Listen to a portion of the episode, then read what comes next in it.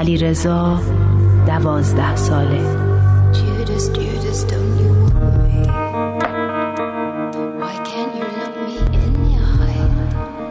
برشی از کتاب حافظخوانی خصوصی، نویسنده علیرضا ایرانمهر.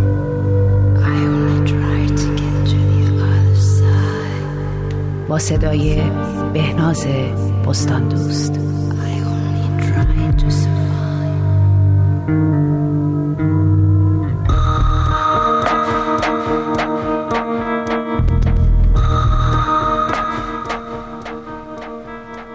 بی عمر زندم من و این بس عجب مدار، روز فراق را که نهد در شمار عمر.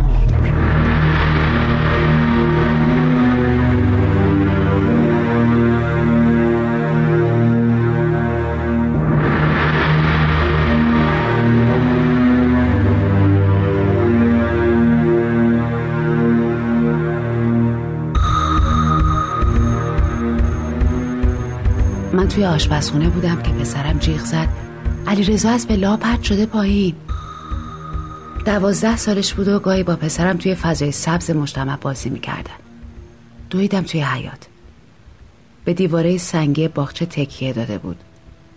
به زانوی خونیش خیره شده بود و گریه میکرد. ولی وقتی منو دید اشکاشو پاک کرد و دماغشو بالا کشید و سعی کرد بلند شه. زیر بغلش رو گرفتم و از پله‌های مجتمع بالا رفتیم. با قیچی شلوار خونی رو پاره کردم. وقتی داشتم زانوش رو پانسمان می‌کردم از خجالت سرخ شده بود. گفت بابام یه خانومی دوست داره خیلی شبیه شماست، شاید بخوام با هم ازدواج کنم. گفتم تا وقتی باباش بیاد دنبالش میتونه پیش ما بمونه. یکی از شلوارجینای پسرم رو دادم بپوشه. علیرضا شلوار پاره و خونیش رو توی مشمع پیچید و گذاشت توی کولش. گفتم این شلوار دیگه به درد نمیخوره عزیزم. میدونم، ولی من با این شلوار یه عالمه خاطره دارم، دوست دارم نگهش دارم.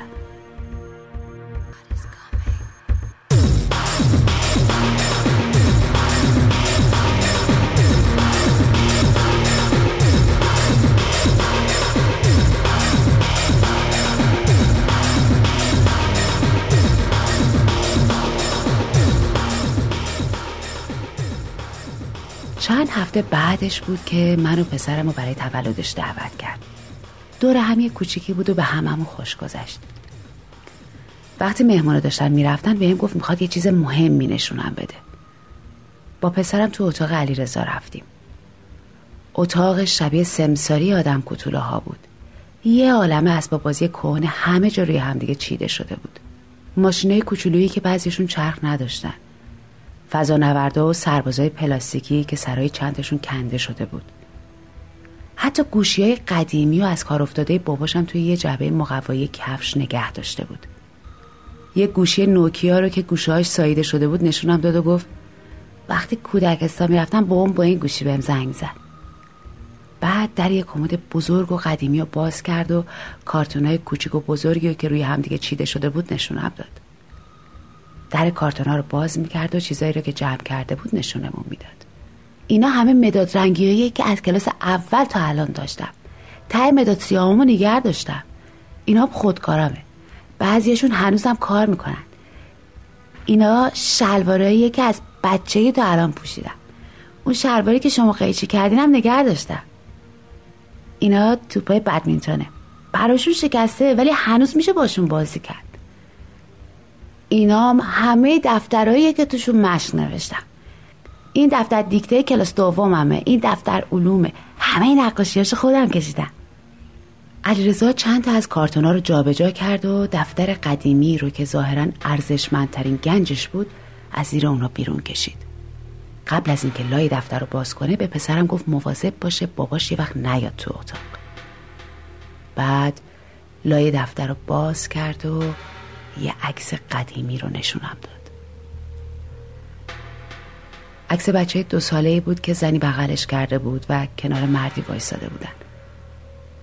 انگشتش رو روی عکس گذاشت و گفت اون خانم مامانمه، اون که تو بغلش منم، این بابامه. بابام نمیدونه من اینو قایم کردم. اگه بفهمه کلمو میکنه.